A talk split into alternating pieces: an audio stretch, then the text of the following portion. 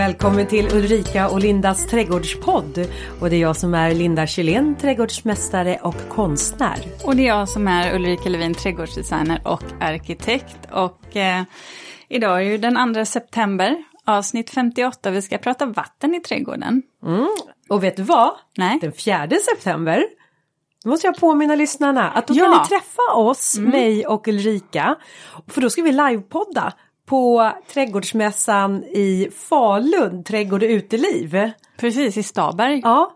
Och eh, så att eh, har ni, är ni vägarna, vägarna förbi, ni kanske vill ut på en liten utflykt. Kom dit och kolla in på programmet så vet ni vilka tider. Så får ni träffa oss så får vi livepodda för första gången inför publik. Det ska ute. bli jätteroligt. Klä er efter väder som man Så säger. sant. Ja, man kan googla på trädgårdsmässa i Falun så kommer man hitta den. Men du, det, nu är det ju den 2 september. Ja. Vad är det för speciellt med den här dagen, Linda? Va?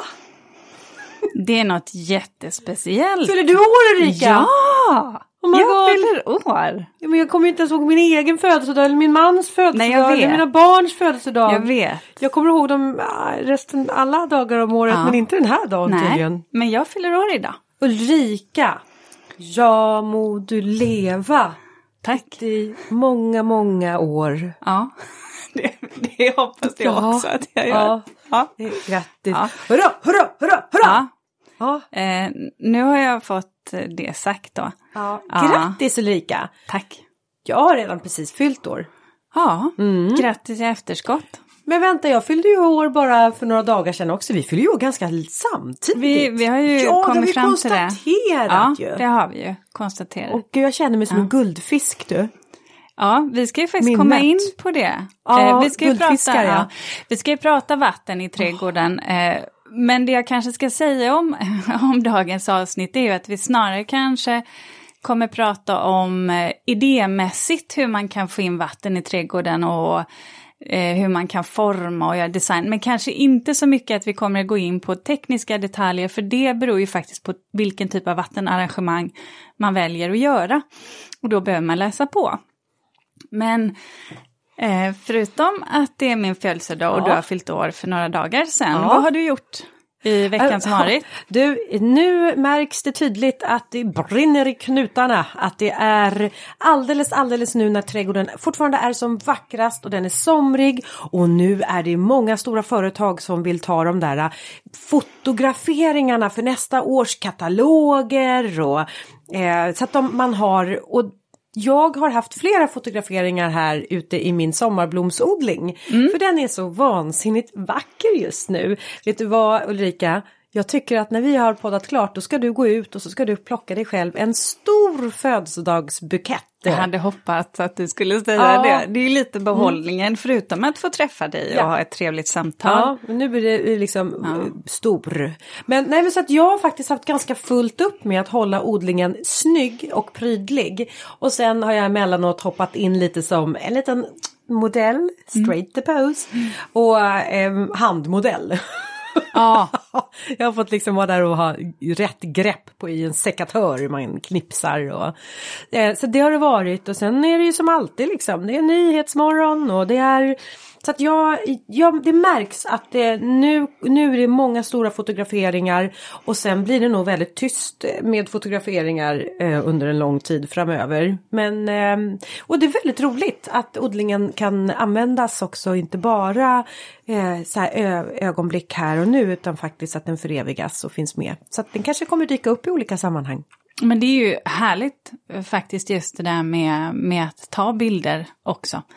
När det blir lite mörkare. Ja, måste bara säga en sak. Jag har ju precis haft utställningen också så den är ju klar. Och det har gått jättebra och den var så eh, populär. Men du vet vad som var så spännande med mina tavlor när jag började måla dem? Man vet ju inte riktigt, det är lite som att befinna sig i någon så här äh, inre resa utan att verka för djup. Eh, när jag sätter igång och målar, när jag får hamna i bubblan. Och den här gången då började av någon märklig anledning så började jag att göra rutor i mina målningar. Jag målar ju som alltid då förkärlek till blommor. Men sen började det bli så här schabloner av rutor. I, så jag ramade liksom in en blomma i en ruta och då insåg jag att det här är ju så jag har levt mitt liv. Ja men de senaste två åren, allt har ju bara skett genom rutor. Jag menar vadå Teamsmöten, alla sitter vi i små rutor. Eh, vi tittar på Instagram, det är bara rutor. Alltså, och då blev det som att, för mig blev det så här, vad konstigt att inte ha en ruta att titta på en blomma. Så jag liksom, Precis, det är det formatet där som är allt. Ja, jag Kolla. ser! Nu Här visar Linda mig eh, en av sina målningar.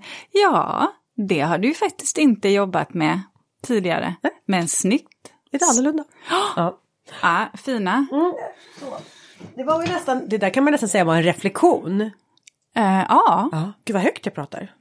ja, jag vet inte, men jag tror att det var för att du vände bort huvudet och kom på att du behövde rikta ta i dig mot lite. micken Ja, igen. ja, Mm, att den var lite för långt bort. Lite för långt bort ja. Ja. ja. Eh, nej men så det, det är väl det jag har pysslat med här. Jag har varit en god värdinna.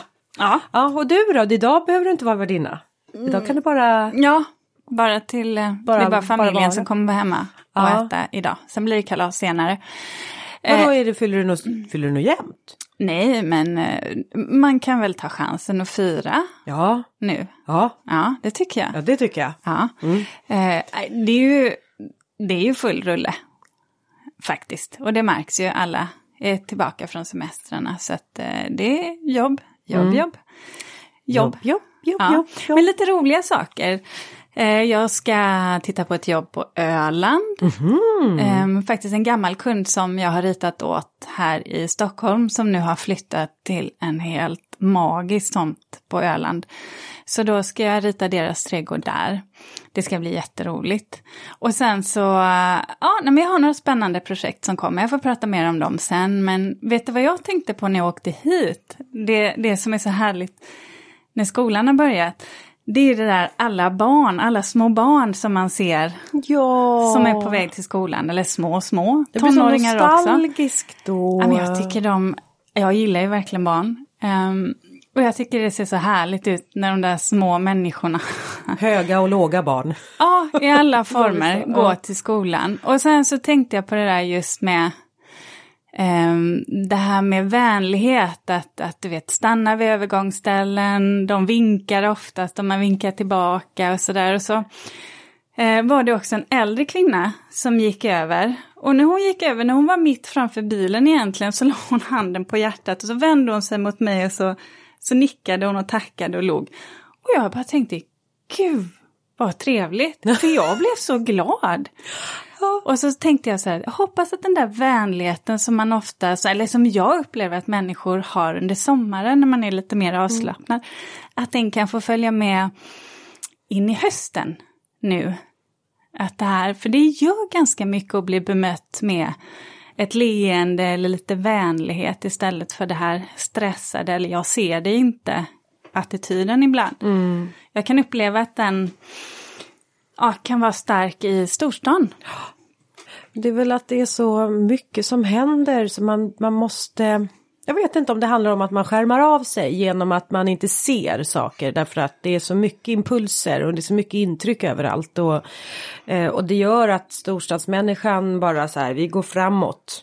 Eller vi går i våra samtal och ofta är det så här, ah, man har många, många bollar i luften och det är de man håller koll på snarare Ja men det är än lite, omgivningen. ja, jag, kan, jag, kan, Ja, på jag tycker all- om ett leende. Ja, jag älskar leende. Jag kan inte alltså leenden är... Ja men det är väl, eh, jag vet inte, nu skulle man ju vara ernst och säga något eh, käckt med det där. Men... Du brukar ju komma med lite bra Ja, eh, ordspråk. Men eh, det, det, kä- det känns som vi kanske ska gå på ämnet istället Just så vi inte fastnar nej just där. det, vi har ju ett ämne, vi har ju Ja. dammar Ja, och vatten. ja vatten. Eh, och då tänkte jag faktiskt fråga, vad, vad är det, vad är, varför tycker du att vatten i trädgården är så härligt? Det är så mång- det är flera aspekter. Det ena tycker jag det är ju att den här spegelbilden som blir att den på ett sätt kan ta ner himlen till trädgården, att det speglar sig. Eh, den här välpolerade ytan. Den gillar jag. Sen tycker jag också om det här eh, såklart pålandet eh, är vackert. Men sen ser jag det också som ett värde för trädgårdens djur. Att det här kan ju bli något som är viktigt för den biologiska mångfalden. Att det kan locka till små ödlor och grodor och eh, Och fåglar. fåglar. En damm, att ha en damm, någon typ av vatten i sin trädgård är en jätte, man gör en jättetjänst för den biologiska mångfalden. Så det tycker jag man kan tänka på att om man nu har satsat på att eh, få in eh, många växter för pollinatörerna och eh, att nästa steg faktiskt kan vara att skaffa någon typ av vattenblänk. För det gör väldigt mycket. För trollsländer till exempel. Bara sådär. Jag, jag vill väldigt gärna ha en damm. Jag vet faktiskt att jag har pratat om det här tidigare och det var en jätterar lyssnare som hörde av sig och nu får jag dåligt samvete för jag är inte så säker på att jag hann svara den lyssnaren om att det fanns ett, möjlighet för mig att hämta en sån här liksom, damm, möjlighet att göra en, en damm i trädgården. Eh, men eh, jag, just nu har jag jag har inte så stor trädgård så att jag vet inte riktigt var jag ska lägga den där dammen. Men jag vill väldigt gärna ha en damm. Vet du vad? Du har ju mycket skugga i din trädgård också. Ja, det här är så spännande därför att trädgården har förändrats under de 15 åren vi har bott där.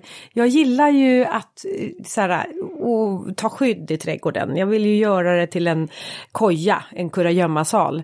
Och det har gjort att de växter som jag planterade för 15 år sedan, soliga, äl, solälskande växter och öppna ytor, allt sånt här har försvunnit. Så jag har en väldigt skuggig trädgård just nu.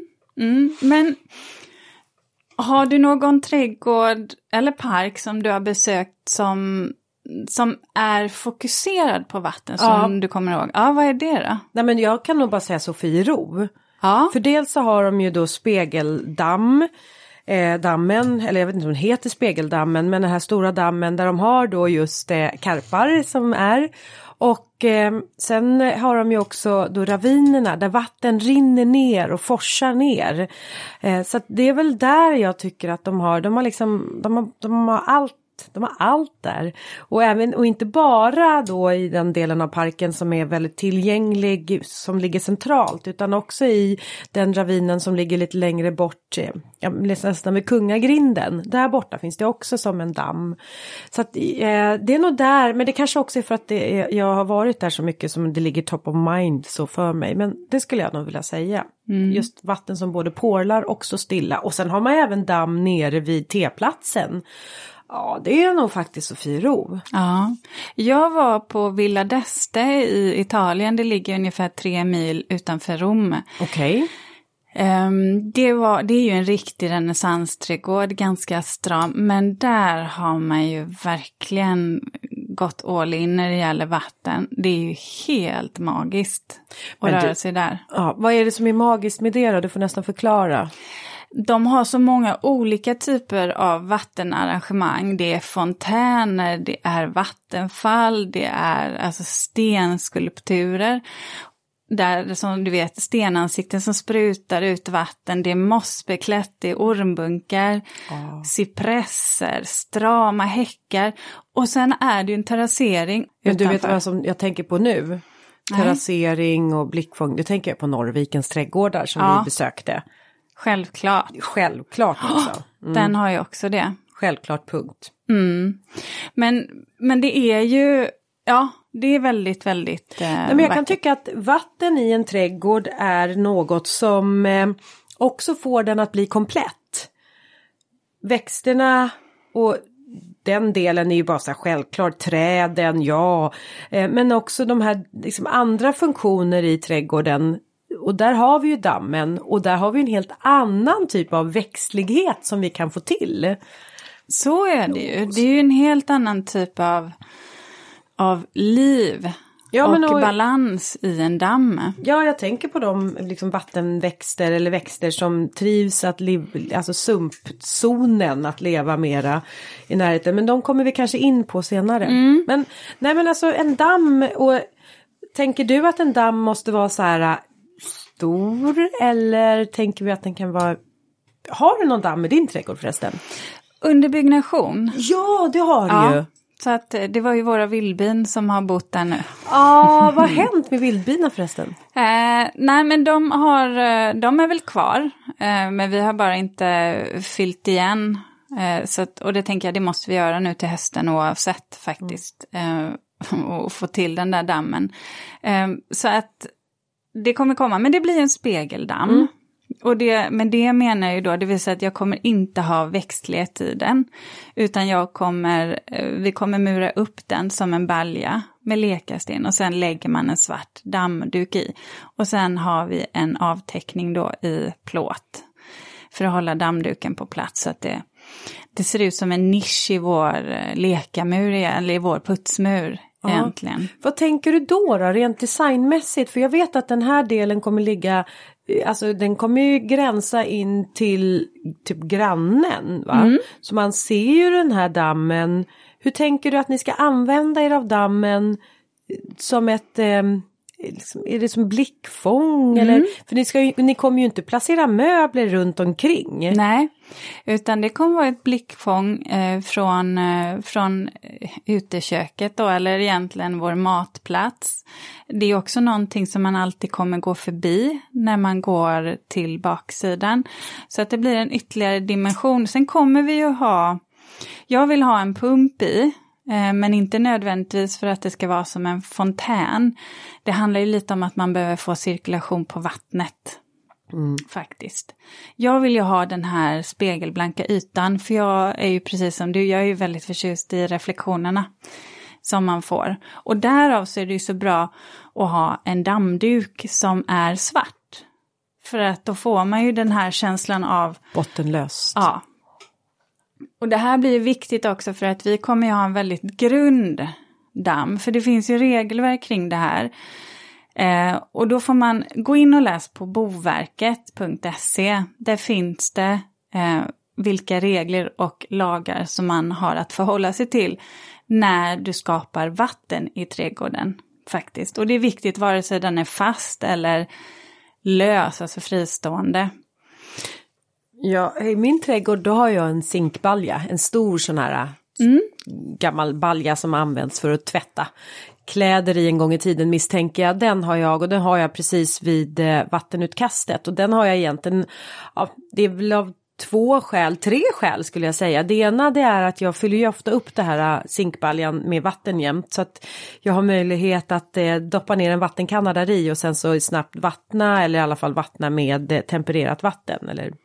Och sen så det andra det är att eh, jag har en pump där i så det porlar något. Mm. Och den är precis nedanför våran uteplats. Så det är ganska skönt att höra det där porlande ljudet och speciellt vi då som bor hyfsat nära liksom vältrafikerade vägar. För då blir det som att det här porlande Exakt. ljudet det mm, lägger smart. sig Mm. Så här, främst, det är det jag hör och det mm. sorterar bort andra ljud.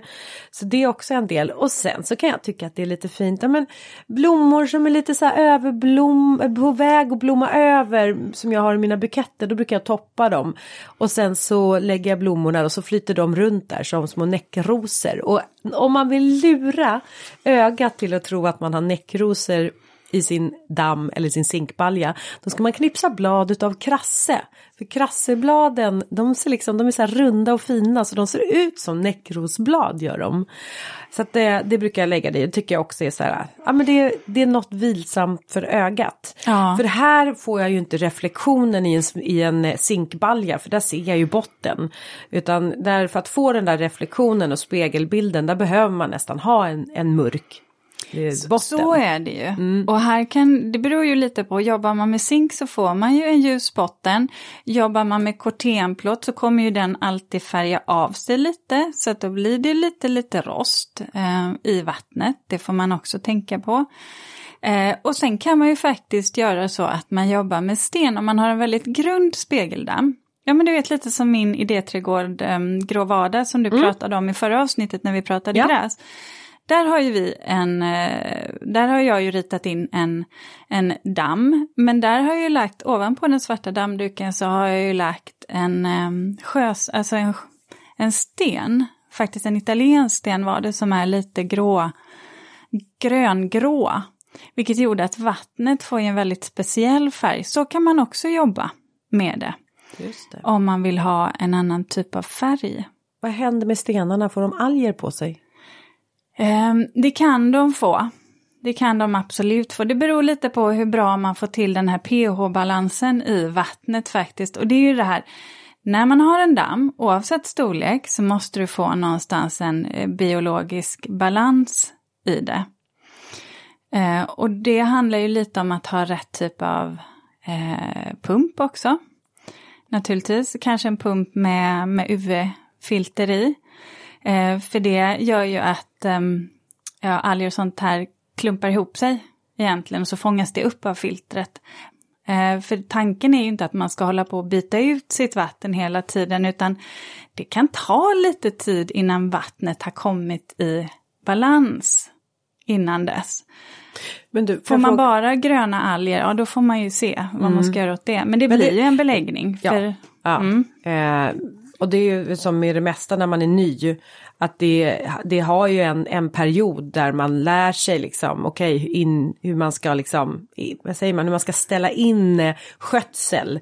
Man lär sig det, det är ju som jag ser på mina höns, jag vet precis hur jag ska nu sköta om dem. Mm. Eh, men det visste jag ju ingenting om de första två, tre, liksom två månaderna. Nu har jag ju rutiner på det för jag förstår dygnet för ja, dem. Och typ av damm. Sen är det mm. ju så, har man sten i så är det klart att då är det jäkligt svårt att komma åt nedfallet ovanifrån. Mm. Har du bara en dammduk, då är det ju ganska enkelt att du vet bara ta och eh, städa av ja. Eh, botten eller ta upp en del. Men det är klart, du får ju gå med en hov. Mm. Det är ju inte så att du bara kan låta den vara, utan kommer det mycket skräp så får man ju faktiskt ta upp det. Och sen beroende på, är det en väldigt grund damm så kan det ju vara så att man faktiskt täcker den med nästan som en vinterplåt. Det beror ju mm. lite på hur man hanterar den. En djupare damm, ja då, då är ju den fri.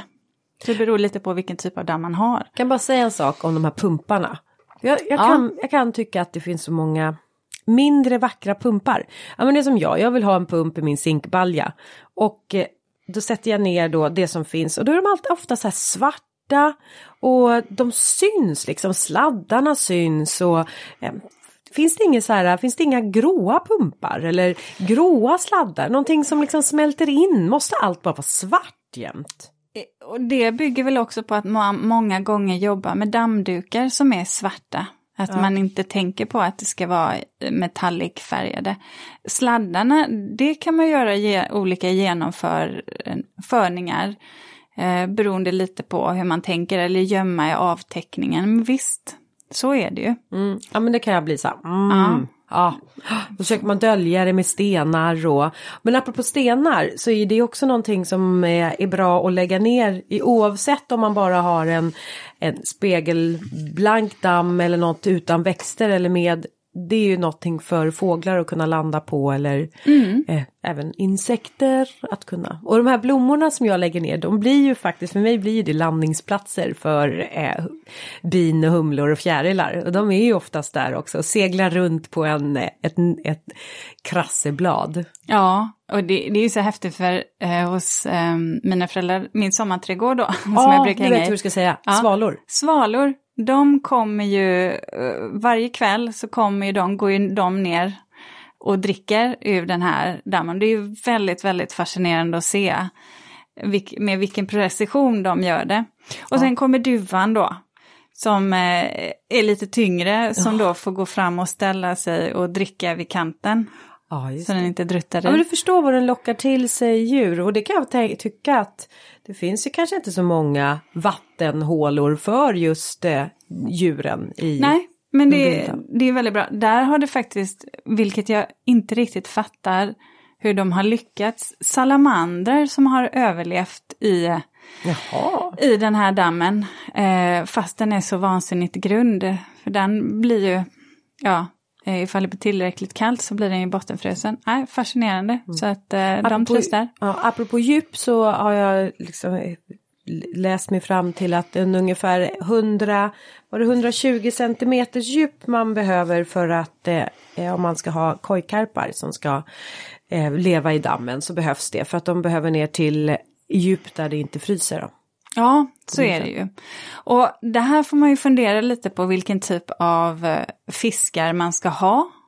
Eh, vilken typ av växtlighet man ska ha. För ska man ha fiskar i så får man ju också tänka på att eh, eh fåglar eh, kommer eh, vara väldigt intresserade av att käka mm. de här. Och så... då måste man ju också tänka på att man har växter mm. som skyddar det som stora nekrosblad eller sumpzoner där som de kan dölja sig under för fåglarna. Finns det väl vissa nackdelar med att ha fiskar i dammen och det är ju speciellt i alla fall om man vill gynna den biologiska mångfalden och de vilda djuren och det är ju att eh, fiskarna de kan ju då äta grodyngel och insekter och att de även också kanske bajsar ner ordentligt mm. så att det blir övergött. Så att man, eh, jag tänker att man, eh, man, man ska ta sig en funderare som alltid när man skaffar djur. Ja, och sen så är det ju så här att du får inte skaffa fiskar till vilken damm som helst. Har du en naturdamm där fiskarna på något sätt kan smita ut i naturen då, eh, det är ju en big no-no. Och det finns ju också regelverk på Länsstyrelsen. Så att det måste man också ha koll på och tänka på så att det inte då eh, tar sig ut och käkar upp saker som vi faktiskt vill ha kvar mm. i vår svenska natur. Mm. Och där har vi vissa växter som man ska passa sig för också att ha i dammen. Som också är eh, eh, rödlistade och det är ju eh, vattenhyacint till exempel. Alltså om man har en vattenhyacint i sin egen lilla zinkbalja. Ja och sen så ser man till att inte placera ut den där, plantera ut ja. den i något vattendrag. Utan man bara behåller den i sin zinkbalja. Då, jag, jag gör det under ansvar så att jag kan ha den. Mm. Men, eh, och sen finns det någonting som heter andmat. Det är så här små, små, små som flyter lite på ytan. Liksom. Bara små gröna. Eh, det är också någonting som mm. Eh, man inte får eh, släppa ut. Sen kan det ju vara så här även näckrosor om man har det i sin damm. Eh, de kan bli ganska stora efter ett tag så att eh, ibland så måste man ju ta bort dem för att de skuggar för mycket av vattenytan. För det är också så att en del av vattnet behöver ju solljus. Så är det. Och vissa partier kan vara skuggiga. Så att det blir återigen den där balansen. Jag gjorde ju på Lysingsbadet i Västervik i deras park där när jag designade den. Där har jag gjort två gigantiska nekrostammar. Det är så länge sedan jag var där så jag vet inte hur de ser ut men där vet jag att de har kojkarp tror jag. Och du vet de där fiskarna, alltså barnen matar ju dem. Äh, de är så stora, oh. de är grymt stora. Men du, jag har annars hört att en, en bra tumregel det är att man har eh, ungefär halva dammen eh, har man växtlighet på. Och så att om man har en damm så ska man tänka så, okej okay, halva dammen växtlighet, resten ska vara en öppen yta. Ja, för det är svårt att ha en damm i full sol och som inte har någon växtlighet alls om du ska ha eh, någon typ av fisk i. Ja, det blir ju så Döda havet. Ja, det blir inte. Däremot en spegeldamm, ja, det går väl ändå. Mm. Eh, men det kan bli lite problematiskt med, med alger som då kan växa till grönalger. Och sen är det väl inte optimalt att sätta det eh, under för stora träd. Faktiskt. Nej. Eh, inte direkt under i alla fall. Och det beror återigen vilken typ av damm man har. Är det en liten väggfontän eller en mindre spegeldamm som en lätt kan göra i ordning, då är det inga problem, alltså inga större problem. Men pratar vi en eh, större damm, en djupare damm med dammduk eller naturdamm, då får man tänka till lite faktiskt. Mm. Du som är designer då, eh, tänka till sa du former ja. på dammen. Vad, ehm, vad är det som avgör formen tycker du på dammen? Och då skulle jag vilja säga att det har väl med, med stilen i övrigt, eller vad man vill få fram. Eh, jag menar en organisk damm eh, kan ju vara fantastisk i sin rätta miljö. Ska du ha den mer som ett arkitektoniskt inslag nära huset, nära uteplatsen, ja, en stramare kan ju vara fin då. Eller i en geometrisk form då, sen om det är en rektangel eller en cirkel eller det kanske spelar mindre roll. Och när man ska dra upp den där med friare formen och kanske runda böljande formen då har vi ju vattenslangstricket. Exakt. Lägg ut vattenslangen och sen så måla med eller rita med mjöl till exempel. Ja. Och så får man så ah visuellt så är det så här formen på dammen ska vara. Mm. Och i en sådan damm då behöver man ju göra en typ av terrasseringar ner och det är också för att man ofta vill ha man vill ha en sumpzon egentligen. Någonstans så måste man ju då fästa dammduken eh, och sedan så brukar man oftast lägga kanske lite större stenar och sedan växtlighet runt omkring det så att man får en naturlig mm. övergång. Det är ju inga problem när man jobbar med en stramare design. Nej. Kantzonen brukar man väl kalla det mm. för, som är ungefär 0 till 15 cm djup. Och sen ja. kan man ner till 15 cm. Men vet du, eh, jag, jag har ju Alltså man har ju vissa förebilder inom trädgård och jag har en och det är, känner vi alla till, det är Gunnel Karlsson. Och jag vet att hon, eh, när jag lyssnar på henne, någonting som hon har sagt det är det här, hon är helt all... Nej vänta, var det Gunnel Karlsson? Eller var det min lärare kanske på trädgårdsmästarutbildningen. Ja, ja, jag ser upp till båda lika mycket. De är liksom så. Men det var det här med dammduk. Alldeles allergiska mot synliga dammdukar i den här kantzonen. Mm. Att dammduken får inte synas för det ska vara så naturligt. Jo men det var nog, ja, förlåt, vem det nu var, men jag tror att det också varit så här några idéträdgårdar ibland som man har tittat på som i tävlingsträdgårdar men som har fått nedslag. De är hur vackra som helst men dammduken syns och då blir det nedslag och då kan det vara det som får den här idéträdgården att bara eh, tappa första placeringen. Ja, och det där är ju svårt, när man jobbar med idéträdgårdar då är det ju ändå så att växtligheten har inte fått växa till sig utan man måste bara ösa på med växter. Det kan vara lite vanskligt just att ha en damm i en idéträdgård, då måste man nästan försöka tänka till kring konstruktionen där. Men jag håller med, för jag tycker ju att det är ju en poäng att försöka få dammen att smälta in och framförallt om man vill ha, ni vet om man vill ha en porlande bäck ner. Där kan det också ibland bli lite så att dammduken blir synlig. Det är inte alltid så himla enkelt att få till det där, men då kan man ju också försöka tänk, alltså fundera på hur man ska lägga den där porlande bäcken så att man kan lägga stenar och grus i botten så att man döljer den här dammduken då. Och sen får man faktiskt jobba med växtlighet som kan få täcka in och täcka över. Jag fick eh, en idé när jag var hos min kompis Åsa i hennes trädgård. De hade kopplat deras eh, damm till eh, vatten, alltså till avrinningen från taket. Så där fick ju de ett eh, litet, eh, liten fors när det när det regnar, då fylldes dammen på. Ah. Och så blev det då, då fick man också till lite annan typ av växtlighet eh, från huset och sen så den här lilla forsen då som går ner mot dammen. Mm. Lite fuktig, älskande växter. Och det tyckte jag också var ett smart sätt för att fylla på nytt vatten i dammen. Och, liksom, och, även då när det blev för mycket vatten, ja men då rann det ju över bara. Så då... Ja, och då tar man ju hand om regnvattnet yeah. på sin egen tomt. Ja. Jättebra äh, tips. tips. Ja, det är, det är... Eh, för det är också så här att man behöver ju inte ha en dammduk. Man kan ju ha en naturdamm, det vill säga att Eh, om man nu har, ett, om man har ja, en fuktighetshållande ja, och jord. lerjord. Ja. Och så kan man trampa till leran ja. ordentligt. Och så kanske och sen... man, ja, men då, kan man, då behöver man ju tänka till lite. Är det, är det så att det naturligt står vatten här, ja, då är ju det en bra grund för en naturdamm.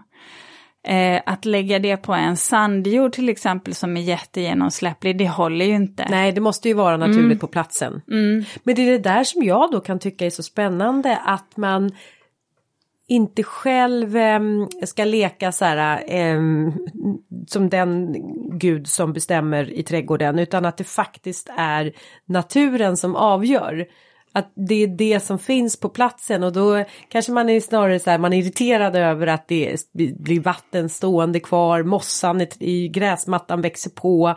Då bara, men vänta, här har vi ju liksom en, en eh, miljö som är väldigt lämpad just då för till exempel dammen och så återanvänder eller använder man sig av det och så gör man det till en tillgång istället för att det blir någonting som man ska stångas och göra om. Mm, det, är inte, det är inte alltid heller fel att ha en lågpunkt på tomten där vatten kan ansamlas vid stora skyfall faktiskt. Nej. Det är lite som man försöker jobba i städer nu också, i urbana miljöer, att man försöker få till lutningar där det kan bli naturlig naturliga dammar, det vill säga där avrinningen du, kan jag, ledas. När jag var i Karlstad nu så såg jag att de hade gjort så stora gropar gropar Ja. i gräsmattor. Mm. För att om då vattenstigningen då, om det skulle bli eller mycket då översvämning så ska vattnet då inte ta sig till byggnaden utan gå ner i de här Exakt, groparna. ja. Jag tyckte det också var lite, det såg lite spännande ut rent Mm. så här designmässigt men också så här okej,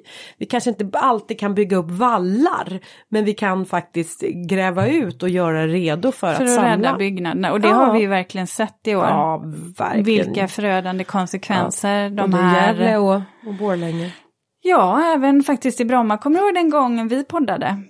Eh, det var här, det, var, det öste ner, det här regnade i princip i två dygn. Det var inte så att det kom, Ja. eh, ett, var ett skyfall, men det regnade mycket under lång tid. Ja, den här våren. Ja. Åh, vilken, vilken Där vår. kan jag säga eh, att det var många källare där jag bor som blev, fick vatten stående, som jag varit hemma hos nu då. För att hjälpa till lite, men eh, då ligger det ju ändå, då var det ju så att vattnet kom underifrån. Det trängde ju in genom väggarna och genom golvet. Eh, för att jorden runt omkring blev så mättad. Mm. Så att, ja, de där, den där tekniken behöver man jobba mer, man behöver förbereda sig mer. Eh, men du, du pratade ju lite om det här med porlande vatten. Nu pratar vi ju, ja vi pratar damm, eh, spegeldamm, men man kan ju också ha en väggfontän. Vad tänker du på då när jag säger det? Ja, av någon anledning så ser jag framför mig ett lejonhuvud. Och ur lejonhuvudet så kommer det vatten. Varför ser jag det? Jo men det kan man ju ha, det är väl ganska typiskt, det vill säga en fontän som sitter, alltså som utgår från en vertikal, det vill säga upprättstående vägg. Eller det behöver inte vara en vägg, det kan ju vara ja, en konstruktion som man har byggt upp. Jag hade ju som ett litet bord egentligen där man hade ett vattenkast utifrån på ena sidan, som en liten kub. Det räckte ju. Och I det blev ju ett porl. Ja, det blev ju ett porl bara där. Okej, den där, den där, nu säger vi det igen, men den där trädgården, jag tror att, har du bilder på den trädgården? Eller är det bara jag som har? Eh, nej, men i D-trädgård, grå vardag, dels finns det på min hemsida, levinstradgard.se under inspiration. Men sen finns det ju också eh, på mitt Insta, Levins Tradgard. Så att det är bara att googla så tror jag ni hittar det. Eh, men det, det man kan göra, det som är lite roligt med den är ju egentligen att det är ett väldigt vackert blickfång och man kan göra det romantiskt men man kan göra konstruktionen modern och stram. Och du kan få ett porlande vatten som är, alltså det vill säga eh, en, ett, en fontän som blir ganska bred om du till exempel tänker dig att du har ett um, jag ska säga, inte ett munstycke, men att den här kanten som vattnet rinner över, om den är ganska bred, säg 20 centimeter bred, då får du ju en typ av vattenfall. Använder du ett rör, ja då får du ju en väldigt smal stråle eller smal fontän som rinner ner. Och det viktiga är ju att man tänker på att, att man kanske har nästan som en liten pip längst ut eller en liten kant för att om man tar ett rör, om man skulle använda ett rör säger vi, och bara sågar det rakt av, då är det väldigt rätt att vattnet liksom letar sig ner under röret, bara längst med och rinner tillbaka in och då får man inte samma effekt som man vill ha. Så man får nästan snedsåga det röret lite. Smart. Eller ha en liten lutning där. Det är ju egentligen samma princip om man skulle använda ett bamburör. Alltså man använder bamburör som man bygger ihop, det kan man också göra själv. Och sen leda en liten slang upp genom det, borra hål. Något jag kan tycka är ganska läckert det är om man kanske har ett stenblock som eh, man har eh, liksom polerat upp ytan på och sen satt då en liten öppning borrat då mitt i och satt en Precis. öppning och så sipprar det ut vatten där. Då får man ju hela det här stenblocket och kanske det är, jag vet inte om det är Ja. porfyr eller jag vet inte. Granit, kan du jobba med ja, också. Och då det blir ju som bara hela, hela det här stenblocket bara blänker ju Ja, av vattnet. För och att där kan, ja, precis, och och där kan man göra olika konstruktioner för där kan du ju också ha någonting som är mer som en geyser, ser ut nästan som, eller en fontän. Det man då har gjort under det här stora stenblocket det är ju att man har ett stort uppsamlingskärl under marknivå där man har lagt ner pumpen och där man då där allt vatten samlas för att kunna pumpa upp igen. Och då måste man tänka på att ha ett tillräckligt stort kärl så att inte pumpen går torr sen så småningom. För att vattnet kommer ju dunsta bort. med tanke Ja. på att du hela spolar. Men där skulle man också, om man pratar säkerhet kring eh, till exempel damm Mm. kontra då fontän, om, man, om det nu bara är vattenelementets porlande man vill åt, då är det ju kanske lämpligare med den här typen av installation snarare än en damm om man nu ska tänka på säkerheten. Ja, för en väggfontän, det kan ju landa i en damm eller i en balja. Men det kan ju också, precis som du var inne på nu, faktiskt bara Försvinna ner i den ja, här. i stenar eller om du har lagt ett jättegrunt fågelbad som det får landa i och sedan rinner det över och så samlas vattnet under mark och då har man ju lagt ett nät ovanför så att det är ju ett jättebra sätt att jobba med vatten på eh, om man vill ha det säkert från drunkning faktiskt. Ja, och det vill man. Mm. Eh, jag kan tycka att eh, just den här typen av vattenelement det är också att det blir en eh, men det blir som en upptäcktsfärd i, trädg- eh, i trädgården när man får in eh, vatten som rör sig. Och någonting och liksom, jag skulle nog säga så här, eh, placera en bänk eller en stol. Jag vet inte, men det är någonting med det där porlandet och det där vattenutkastet som gör att eh, ja, men man blir lite så här tankfull. Det, det är som att titta in i en eld. Sen är det ju så här att en del tycker att det där strilande, porlande vattnet är galet irriterande. Ja, men Mm. det kan jag också förstå. Så att, och, men då är det ju så här fiffigt att många av de här pumparna då, själva munstycket eh, där, eh, ja vi säger nu om man har typ en fontän eller någonting, eh, om det kommer upp, det, munstycket kan man oftast vrida tillbaka ner i vattnet så att det inte låter någonting utan det som händer då är ju egentligen bara att du får en rörelse på vattnet. Så att om det är så att man tycker det är lite mysigt att ha under dagtid men sedan nattetid när man kanske öppnat sina fönster bara blir galen på det där ljudet, då kan man vrida ner munstycket så att det bara blir stilla. Mm. Bra. Det är, bra. Ja, är det någonting mer du vill säga om, eh, Eh, om dammar, Linda? Om dammar eller om överhuvudtaget vatten i, eh, i sin trädgård. Ehm, alltså det jag, jag tänker på är väl så här, vad, vad för växter skulle man kunna tänka sig att ha kring sin damm då? Om vi tar den. Ja, det finns ju, det beror ju lite på hur man har utformat den. Eh, har jag, en, jag har gjort en spegeldamm till exempel, då har jag ju oftast jobbat med att man kanske har trä runt omkring, eller du vet, jag ibland jag gör spegeldammar som är nedsänkta i altaner. Då är det ju egentligen bara en svart dammduk som man har lagt ner ett regelverk i botten som en rektangel eller fyrkant och sen så klär man då den med dammduk och sen lägger du ju trall ovanpå.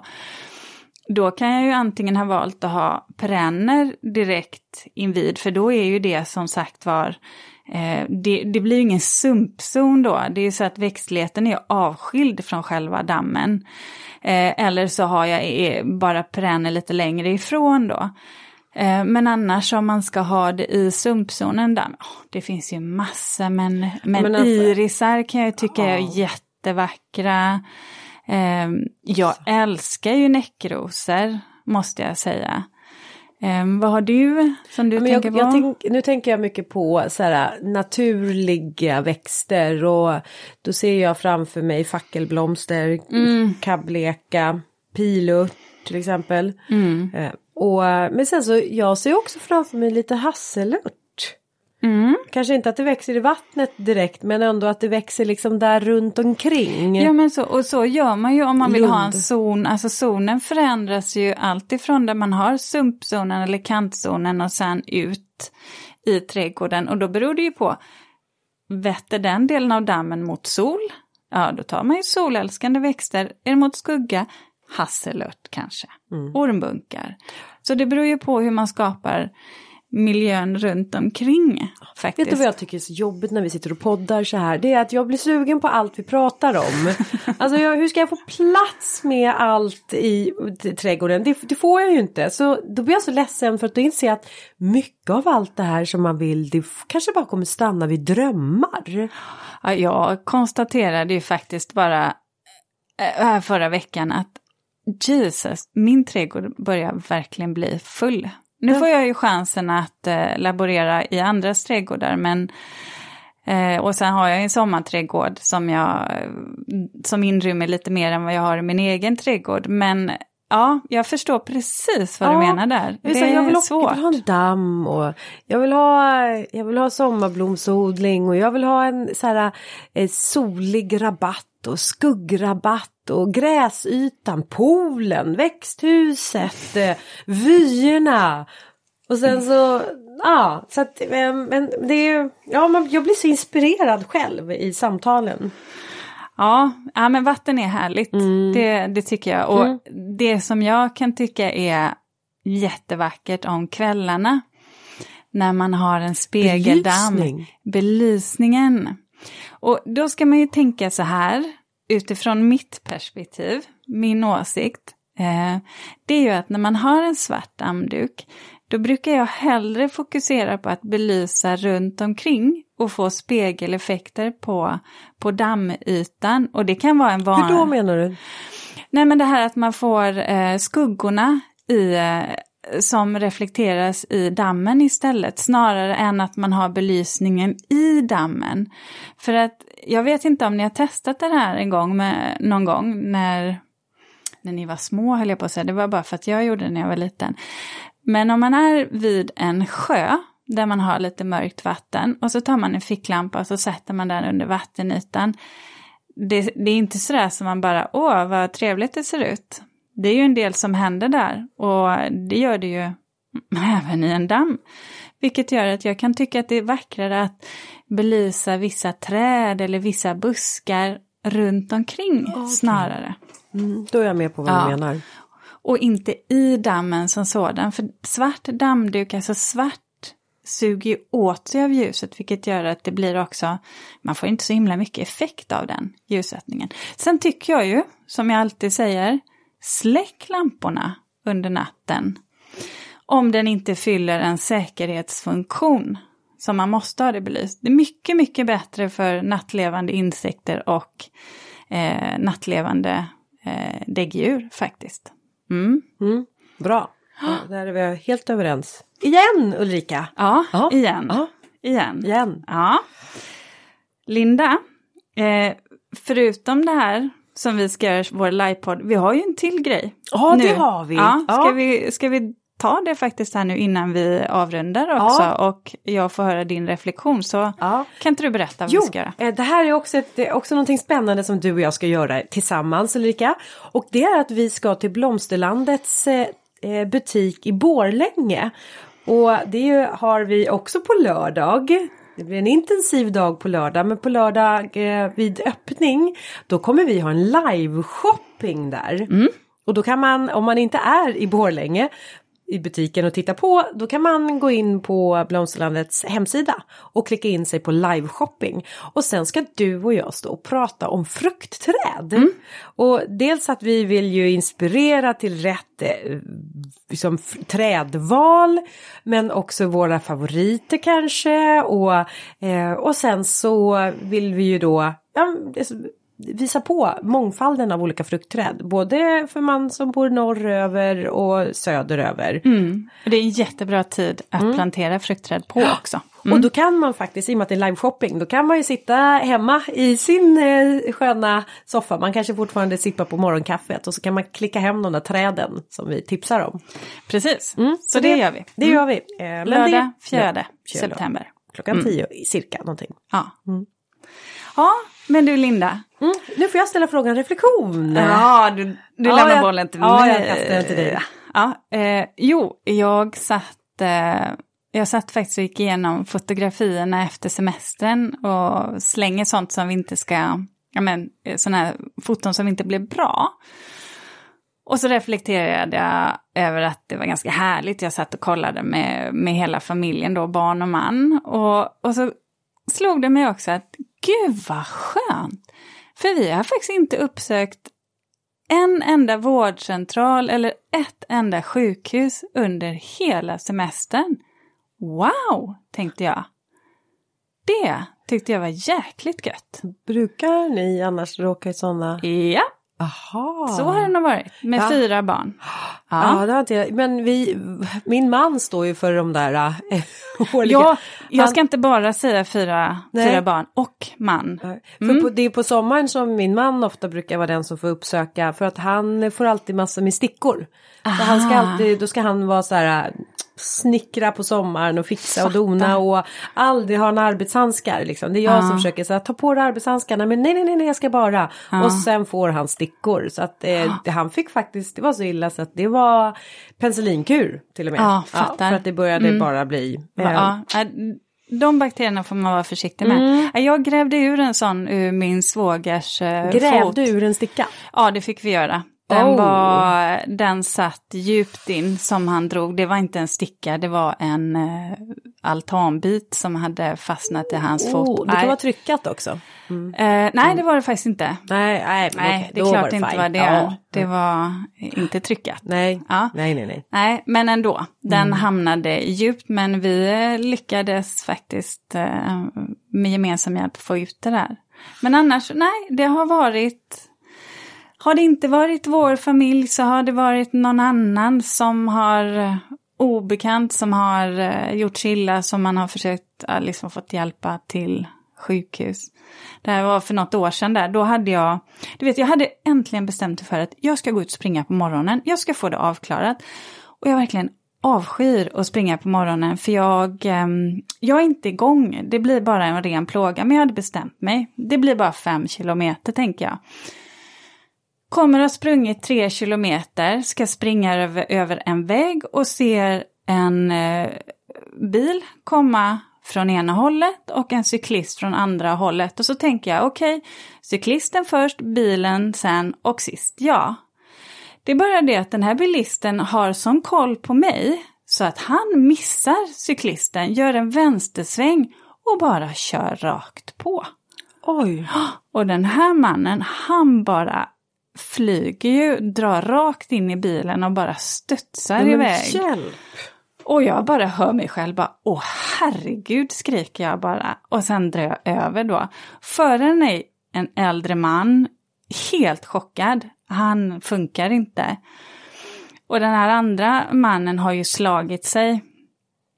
Eh, också väldigt så här adrenalin eh, då, men ändå okej. Så, men har ju ett sånt fult jack i benet, du vet, ja, skinnslam, det är bara, alltså det är så uppfläkt. Så jag, jag ser ju bara det så här, du, eh, jag får fixa skjuts till, till eh, vårdcentralen för du måste sy. Han hade ett sår i pannan också, var, ja, han hade ju landat med huvudet före, tack och lov att han hade hjälm. Så att du vet, jag ringer min man och så säger jag så här, du, eh, du får ta med dig det här och sen får du köra honom till sjukhuset då. Eh, och så sa jag till den här mannen, att, cyklisten, att jag kör hem din cykel. Var bor du någonstans? Ja, så förklarar han. Och du vet, det här är lite på landet. De har ju inga gatuadresser och nummer. Och jag bara, men vad fan. Alltså ska jag cykla runt här på skånska landsbygden och har absolut ingen koll på vad jag ska. Så att det slutar till slut, alltså det slutar med att den morgonen så har jag sprungit typ tre kilometer, sen har jag cyklat 1,2 mil. Du är och sen, triathlon där. sen fick jag för fan springa fyra kilometer hem också sen, du vet, innan, jag var ju helt förstörd. Så, men alltså men- cyklister kan komma så himla fort. De, de, de Ja, det, men det var inte hans fel. Nej. Det var bilisten. Han gjorde en vänstersväng och korsade cyklistens väg. Men det gick bra. Han kom förbi sen. Han var så tacksam. Eh, så att, att han hade fått hjälp då. Han blev sydd med några stygn och sådär. Så att, och cykeln var väl någorlunda hel. Åh. Den gick ju att cykla på. Ja, Oj, vilka historier Ja. du kommer med. Men Ja. du då? Ja. Har du reflekterat lite över din sommar och dina semesterfoton kanske? Ja, mina semesterfoton ja. Ja, nej men jag, det, det är väl det där med, eh, jag kan väl känna att det är lite knepigt och med sommar och vara ledig eftersom man har eget företag så man är aldrig ledig. Och, eh, utan man jobbar ju när alla andra är lediga för då kanske man också får förfrågan om kan inte du vikariera nu när jag inte kan ta hand om sociala medier till exempel. Och då hoppar man in och tar det. Vilket jag är väldigt tacksam för för att som egenföretagare så jag, jag gillar inte eh, tomma månader utan varje vecka så behöver jag liksom, jag du behöver har ju haft fakturera. ett väldigt speciellt, två år nästan Ja. som har varit väldigt speciella för dig. De har varit väldigt speciella och jag har ju klarat mig bra liksom för att jag har Mm. jobb men det är ju att det är ganska ansträngande och eh, uppfinna nya arbetsuppgifter hela tiden. Så Mm, ja. Jag kan väl inte känna att jag är utvilad efter den här sommaren utan den är mera så här, den gick ner lite i ett långsammare tempo Mm. men eh, i annat fall så och sen så har ju vi gjort lite så här, men hallå, jag är ju hönsmamma liksom. Mm. så att jag har ju varit på roadtrip med mina hönor. Och de kräver ju också lite av sin hönsmamma. Så att, ehm, nej men det har varit en, eh, jag, jag, jag vill inte att sommar ska ta slut bara, men det är ju Men inte alls blev det- unik att tänka. Nej, men jag tyckte faktiskt att sommaren tog slut väldigt, väldigt fort. För det har ju varit ganska varmt och behagligt, i alla fall det jag har varit. Eh, och sedan så var det bara så här i augusti, lagom till skolstart, så bara, det bara slog om. Ja, det har gjort det. Och så jag tänkte, jaha, det blir minsann inga sommarkvällar på utsidan, för det blev verkligen, vi kryper det. in istället. Det blev där höga, filt och ja, fukten. Ja, fukten ja. Ja. ja. Ja, så, men nej, å men- andra sidan, bra tid att plantera. Bra tid att plantera. Beroende om man inte bor för långt norrut ska vi säga. Då Alltid kan det vara lite vår. där. Ja. Ja. Och inte vintergrönt. Då kan man vänta till vår. Varför börjar jag prata sådär? Jättekonstigt. Jag fattar ingenting. Vinter... Det är bara för att mina barn och jag håller på så här hemma. Jag kör olika dialekter. De älskar min tyska version. Jag ska inte börja med den nu. Men jag är lite, förlåt, jag är lite kvar det där familjelivet som man haft under semestern. Tokiga saker. Ja. Underbart. Ja. Ja. Tack för att ni har lyssnat den här veckan. Ja, vi, vi säger hörs. verkligen tack, eh, gör vi. Ja. Ha det gott. Hej då! Men du, jag måste berätta för dig eh, om... Eh, jag måste berätta för dig om eh, bilder